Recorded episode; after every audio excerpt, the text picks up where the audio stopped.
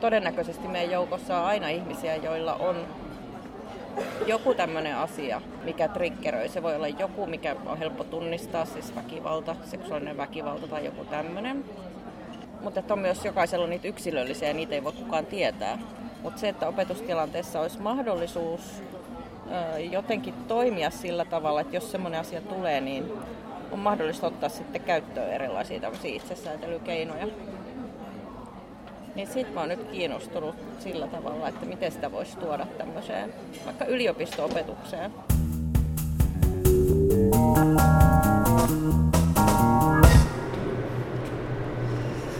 Tämän ohjelman nimi on Keveät askeleet ja mä olen Meri Kytö.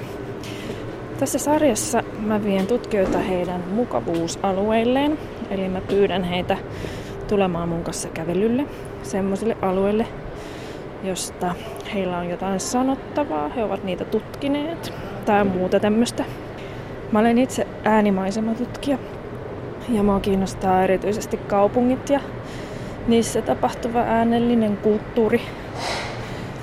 Ja yksi mun tutkimusmenetelmistä on kuuntelukävely, eli se mikä, mitä tässä tapahtuu vähän niin kuin nyt. Tänään mun vieraana on Anu Laukkanen, filosofian tohtori ja kulttuurin tutkija. Ja mä olen nyt matkalla Turkuun. Mä kävelen siellä ensimmäiseksi Sirkkalan kasarmin ylimpään kerrokseen.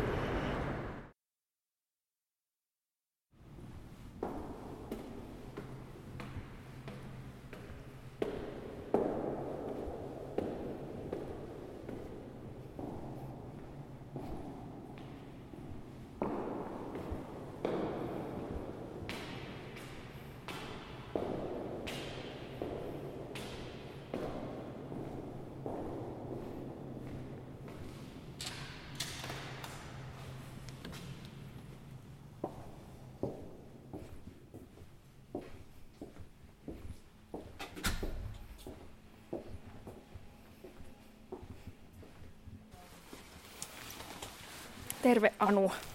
Terve. Kiitos kun lähit mun kanssa kävelylle. Kiitos kutsusta. Sä oot Anu Laukkanen, sä oot tutkija tohtori Turussa. Ja sun ala on sukupuolen tutkimus, kulttuurin tutkimus ja sit sä oot tutkinut myös tanssia. Kyllä. Voisiko mä sanoa, että, että nyt me tehdään kävely sun tutkimuksellisella mukavuusalueella? No joo, tämä on yksi mukavuusalueista. Tämä on my- myös mun työpaikka. Me ollaan Turun yliopistolla. Ja tota, täällä tapahtuu oppimista ja opettamista ja mä oon miettinyt tätä opettamista ja oppimista ja valtaa ja kehoja oppimistiloissa. Niin tämä on oikeastaan yksi tämmöinen niin kiinnostuksen haara.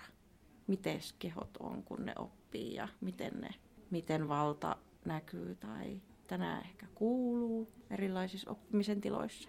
Ja sä oot feministinen pedagogiikka on sulla lähellä sydäntä. Joo, kyllä. Sitä on tässä useampi vuosi tullut harrastettua eri tavoin ja sitten päädyttiin feministikollegojen kanssa toimittamaan kirja aiheesta. Missäs me kävellään tänään? No me kävellään täällä tota, itse asiassa vanhaa tämmöistä armeija aluetta Turussa, Sirkkalan kasarmi. Ja nykyään täällä on sitten historia, kulttuuri ja taiteiden tutkimuksen laitos. Ja kohta me itse asiassa muutetaan täältä pois ja sitten tänne tulee taas uudet äänet. Tänne tulee Turun kansainvälinen koulu. Mutta nyt me ollaan täällä vielä, sitten kävellään vähän tuosta kampukselta tähän lähelle syömään opiskelijaravintolaan ja henkilökuntaravintolaan. Ei kun vaan.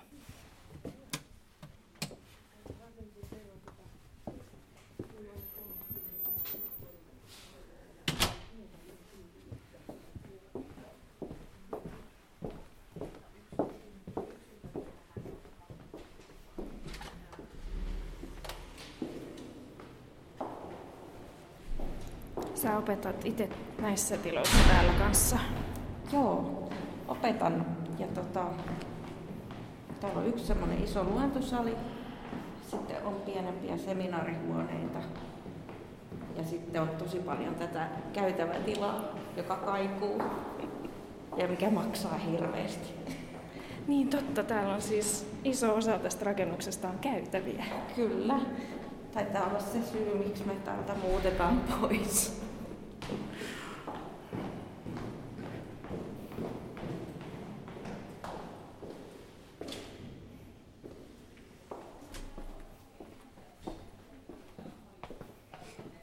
Tuosta vanhasta osasta tultiin nyt tämmöiseen uuteen kahden, kahden rakennuksen yhdistävään väliosaan.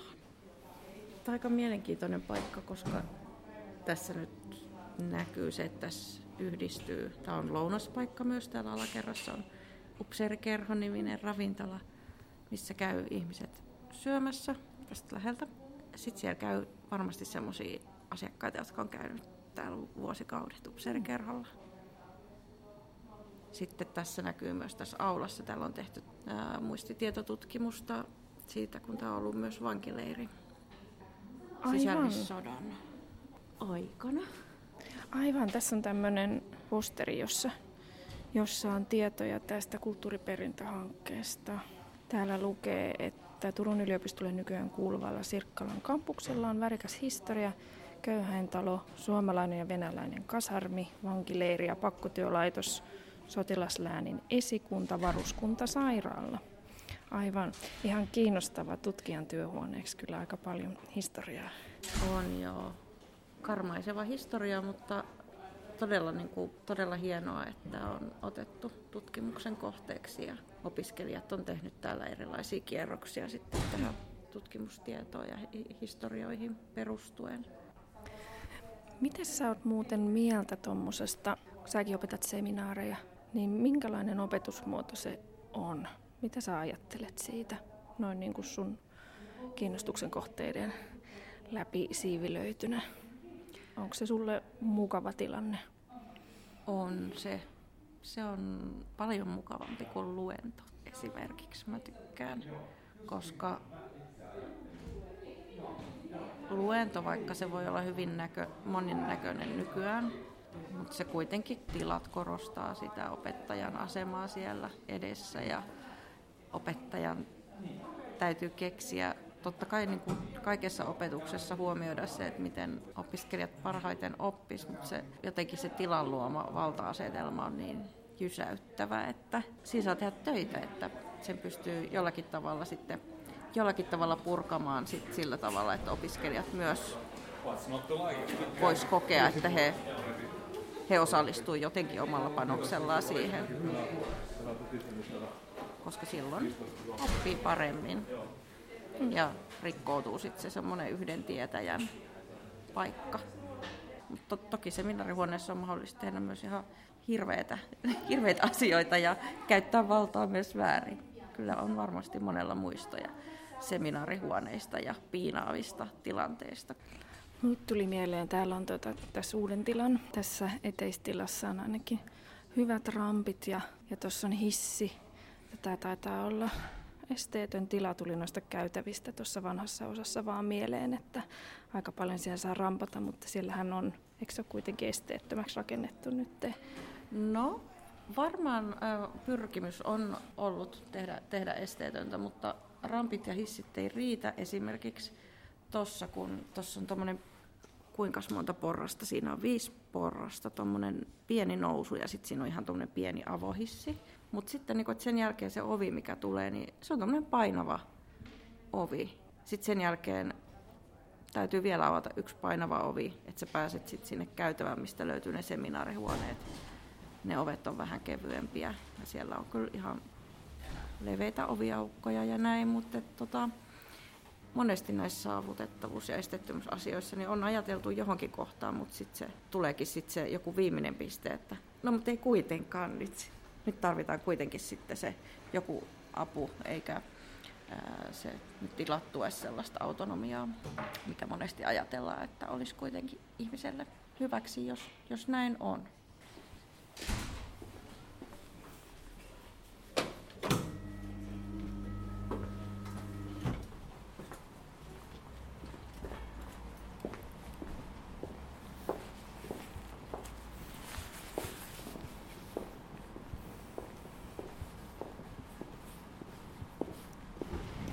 Me lähestytään tuommoista tämmöistä remonttialuetta tai rakennustyömaa-aluetta, joka on nyt aidattu.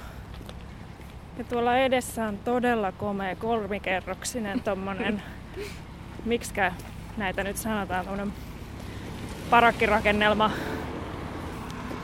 työntekijöille, näille työmaan työntekijöille. Onko tämä nyt sitä Turun yliopistollisen keskussairaalan työmaa-aluetta vai? On, joo. Tässä on mun mielestä patologian osasto ja pikku kappeli, jonka edessä on nyt sitten ää, rakennusliikkeen tommosia mainoslakanoita. Tästä menee noita ää, ruumisautoja. Siis ei juuri nyt, mutta niitä kulkee tässä. Ja sitten toki myös tässä on tota, tuosta purettiin semmonen vanha yliopistorakennus Mikro. Ja Totta tota... muuten, sitä ei ole siinä enää. Herra jestas. Nyt vasta huomasin. Joo. Tähän tulee uusi tota, psykiatrinen sairaala. Joo. Mutta tässä, tässä oli ennen oli tota, helikopteri laskeutumiskenttä, että niin kuin aina sitten jos oli Medihelin kuljetuksia, niin kuulu kyllä tuohon työhuoneelle ja sitten monesti tuli mieleen, että se on ollut varmaan melkoista silloin kun oli Estonia, niin tässä on silloin käynyt kova liikenne. Nyt se on sitten tuossa ton uuden, minkähän osan katolla se on, mutta kyllä ne huomaa edelleenkin sitten ne ja tietenkin kaikki muut tommoset hälytysajoneuvot, mitä tässä kulkee. Mutta tässä mennäänkö me katsomaan uutta ihmeellistä opiskelijaravintolaa? Mennään. Voidaan mennä tästä. Tämä on niinku vanha. Mennään tästä sisään ja voidaan tulla sitten vaikka ulos uudelta Joo.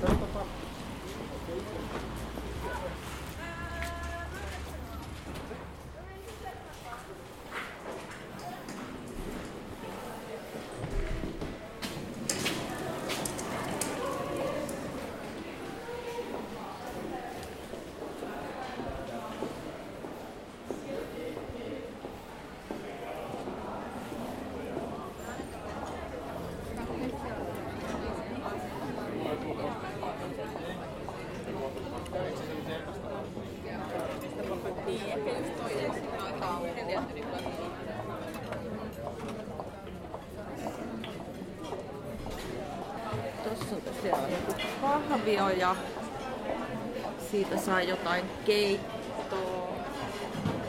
Sitten tota, tästä voi katsoa tarjonnan.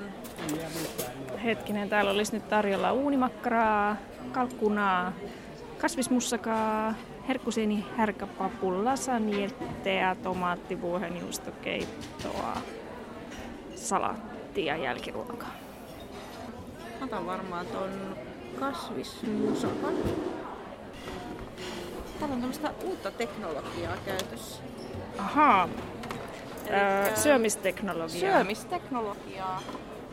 Näissä tarjottimissa on tämmöiset valkoiset viivat keskellä.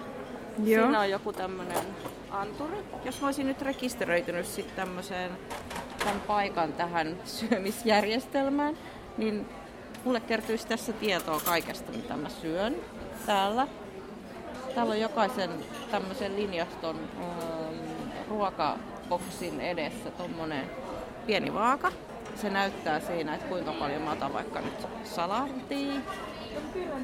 Sitten mun mielestä se myös näyttää vihreät valo, jos näyttää hyvältä. Mun mielestä se näyttää myös punaista valoa, jos ottaa vaikka vähän liikaa pastaa. Ja tää on mun mielestä tämmönen niinku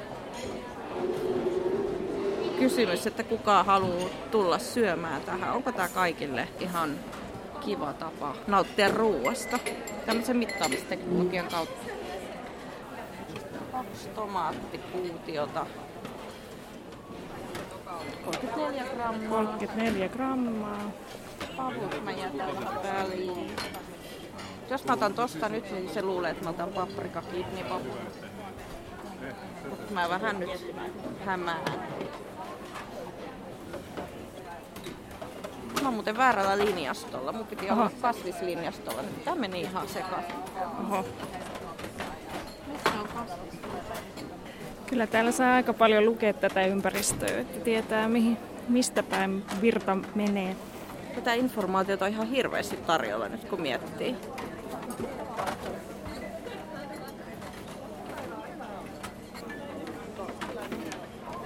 Tota, mitä tää nyt sanoo? Aloittaa taas alusta. Se ei nyt tiedä, että mulla on täällä jo salaatti. Mutta näin nämä arkiset valinnat, niin tässä kyllä tehdään näkyväksi hyvinkin.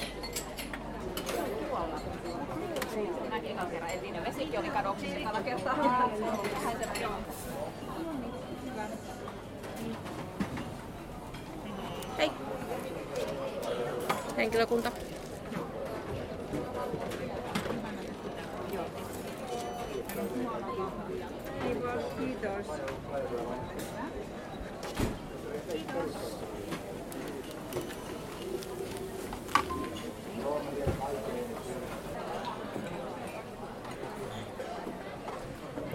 Anteeksi, saaks tähän tulla?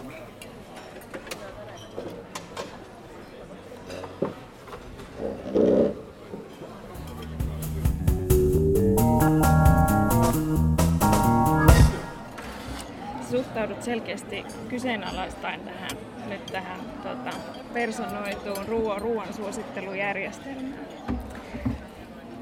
Katsotaan, tässä on näissä tämmöiset törpöt näissä pöydissä, missä sanotaan, että mitä, mitä kaikkea tämä tekee. Tämä on avoin beta-testaus, joka on nyt käynnissä.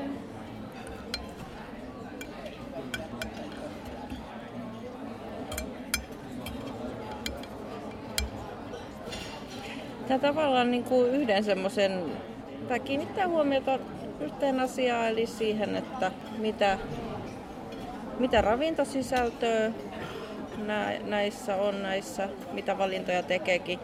Mutta tietty, tämä on aika kiinnostava, että tässä myös sitten punnitaan tarjotin, kun mennään tuonne aloittamaan nämä likaset astiat. Eli silloin katsotaan tämä ruokahävikki niin ohjataan myös semmoiseen välttämään sitä hävikkiä. Sitä ehkä voisin pitää kyllä positiivisena asiana. Tässä sanotaan myös, että tämä on siis oppimisväline, tämä sovellus. Täällä sanotaan, että syö, koe, opi ja hyödy. Niin. Kuka tässä opettaa ja ketä? Niin, ehkä voi tulla vähän sellainen, sellainen olo, että semmoinen niin kuin holhottu olo, että, että ihmisillä ikään kuin ei olisi tarpeeksi tietoa siitä, että mikä heille on itselle hyväksi. Että jos ajattelee semmoista, niin kuin, että toki ne tulee ne suositukset, ne tulee, ne tulee niin kuin erilaisiin tutkimuksiin pohjaten siitä, että mikä, mikä on hyväksi, mutta että niin, niin, jos ajatellaan, että olisi, niin kuin, olisi eettisesti tärkeää, että kaikilla olisi mahdollista elää semmoista niin kuin itselle, itselle hyvän oloista elämää ja tehdä niitä omia valintoja. Ja, että musta tämä mittaus, mittausasia niin kuin on joka tapauksessa aina vähän sen kanssa niin kuin hankauksessa. Että voihan tämä to- toki auttaa sitten myös ihmisiä ehkä tunnistamaan sitten myös sitä jotain sitä niin kuin omia mieltymyksiä tai vaikkapa, vaikkapa tun, tuntemusta siitä, että on kylläinen, minkälaisesta annoksesta tulee kylläiseksi ja sillä tavalla niin kuin lisätä sellaista niin kuin itsetuntemusta, mikä on varmasti ihan tärkeä monissa.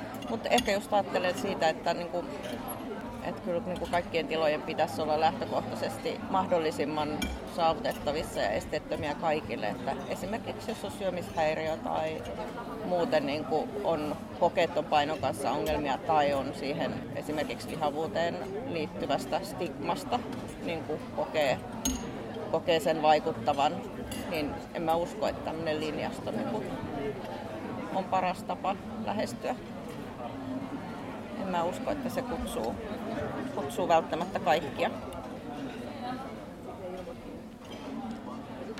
Tämmöisestähän kanssa puhutaan tämmöisestä niin kuin, mikähän se käännös suomeksi on, learnification. tavallaan se oppiminen viedään joka paikkaan, missä se ei ole ehkä aikaisemmin ollut. Että tässäkin voi puhua siitä, että opitaan ja että siinä on just ehkä se, että on, on joku taho, teknologia tai ja sitten sen takana se tutkimustieto ja sen takana sitten erilaisia mitä terveyssuosituksia ja muita, jotka opettaa, opettaa sua. Mutta voisiko joskus vaan olla ja syödä? Pitääkö aina oppia?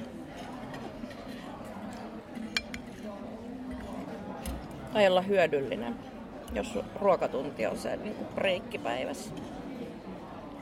Niin haluatko olla sitten mitata sitäkin?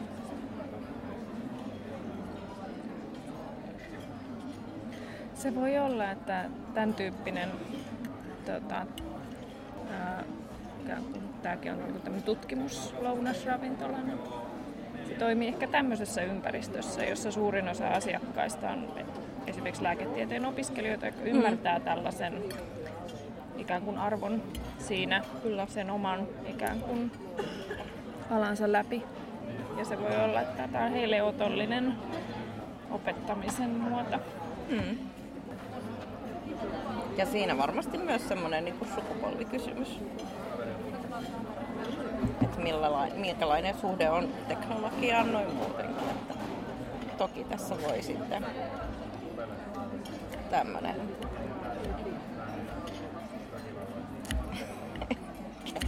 kärttiinsä. Keski-ikäinen. Pelaavan teinin vanhempi olla vähän jäävi.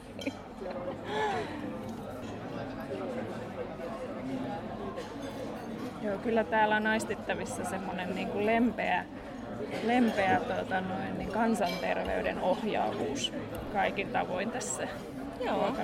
Mm.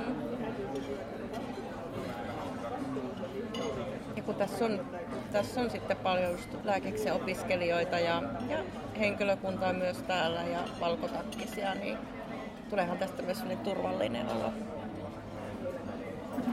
Mä oon miettinyt nyt paljon noita erilaisia kehollisuuksia ja kehollisia kokemuksia oppimistilanteissa, opetustilanteissa. Sitä, että miten, miten niin kuin erilaiset historiat ja kokemukset, mitä kullakin on, joka sinne vaikkapa seminaarihuoneeseen tulee, että miten ne on osa sitä opetusta. Että niitä ei voi jättää sinne, sinne tota, oven ulkopuolelle. Ne on siellä mukana ja usein näkymättöminä ja pysyy, pysyykin näkymättöminä. Mutta sitten ne voi olla kuitenkin yksittäisille ihmisille tosi voimakkaitakin kokemuksia.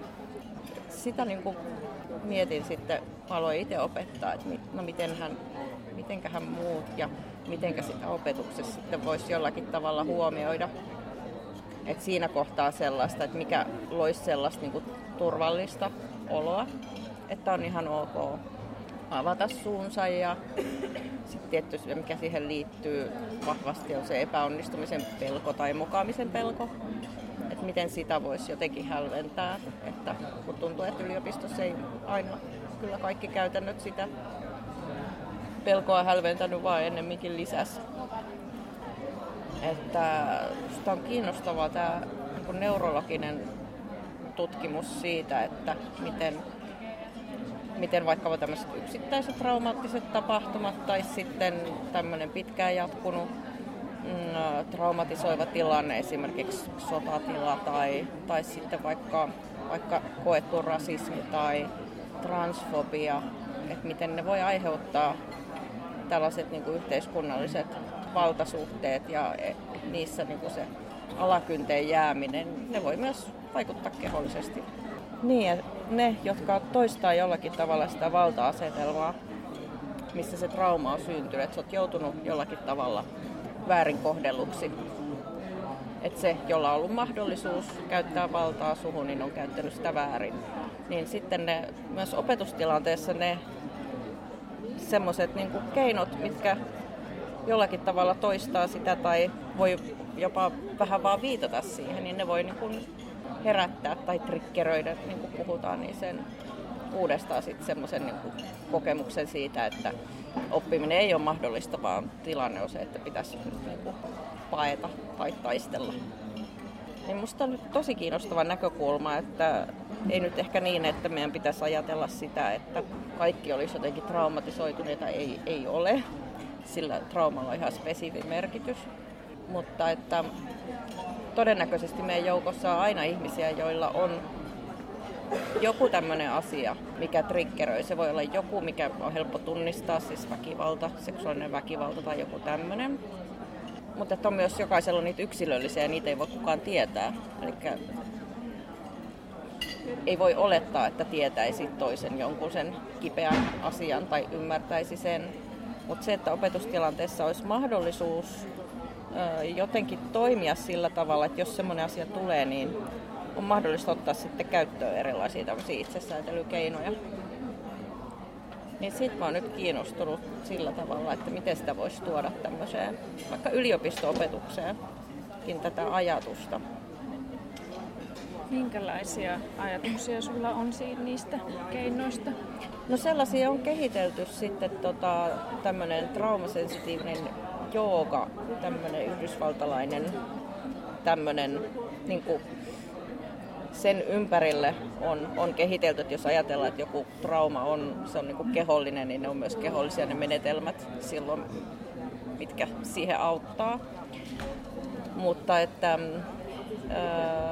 siis ihan tämmöinen niin kuin erilaisten valin, valinnan mahdollisuuksien tarjoaminen kielessä. Eli kielessä ihan tietyt rakenteet on semmoisia, mitkä tarjoaa mahdollisuuden aidosti valita ihmiselle, että hän ei koe, että häntä pakotetaan johonkin. Että luodaan semmoisia mahdollisuuksia sillä kielen käytöllä. Tietenkin, että se ei ole mitenkään normittavaa, että niin kuin, tavallaan, että kaikille on tilaa olla siellä mitä, mitään, mistään ryhmistä ei puhuta alentavasti, mikä ei ole kuitenkaan mikään itsestäänselvyys, jos ajattelee kaikkia oppimistilanteita. Mutta sitten ihan semmoisia kielen rakenteita, että, että semmoisista voisi olla esimerkiksi apua silloin, kun uh, siis vaikka opettaja on väsynyt eikä jaksa, niin että olisi jotain tämmöisiä tapoja päästä siitä tilanteesta yli niin, että jos tulee joku tämmöinen vaikea tilanne, niin että että käyttää sellaista kieltä ja tavallaan, että sun ei tarvi itse mennä siihen mukaan tai tämmöiseen, jos vaikka tulee joku, joku vaikka kertoo sulle jostain traumasta. Että miten niin kuin, koska näitäkin tulee. Opiskelijat aika paljon kertoilee kaikenlaisia omia asioita. Niin tota, että siitä tulisi myös tämmöistä niin kuin lisää jaksamista ehkä opettajille. Mutta ennen kaikkea ehkä se ymmärrys, että, että luokkahuoneessa on tosi monenlaisia ihmisiä ja heillä on monenlaisia, voi olla voi olla erilaisia ajatuksia siitä, että miten opitaan tai mitä tieto on ja ihan tämmöiset peruspedagogiset asiat, mutta että sitten se, niin kuin, että esimerkiksi rasismin kokeminen, jatkuva kokeminen, tämmöinen mikroaggressio kokeminen, että se voi ollakin aika, aika vaikuttava tekijä siinä, miten vaikka tällaiselle ihmiselle on mahdollista oppia edes tilanteessa.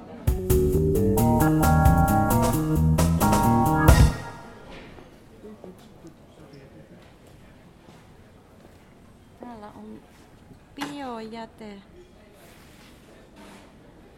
Ahaa, eli täältä ensin kysytään, valitaan se ruokalaji, mitä söi. Sitten saa laittaa hymynaaman, että miltä ruoka maistui. Antaa palautetta ja sitten laitetaan biojäte.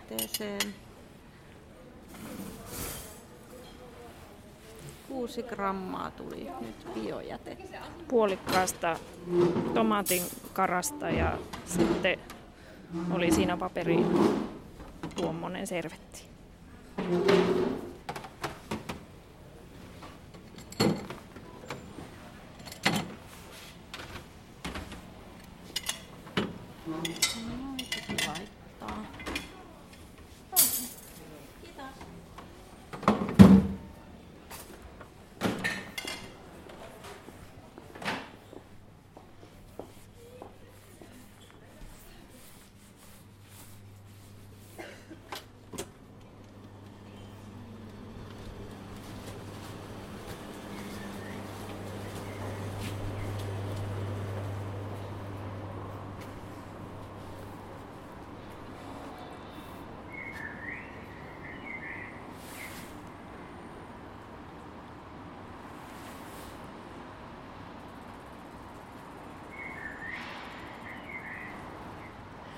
Anu, kiitos, että mä sain kävellä sun kanssa.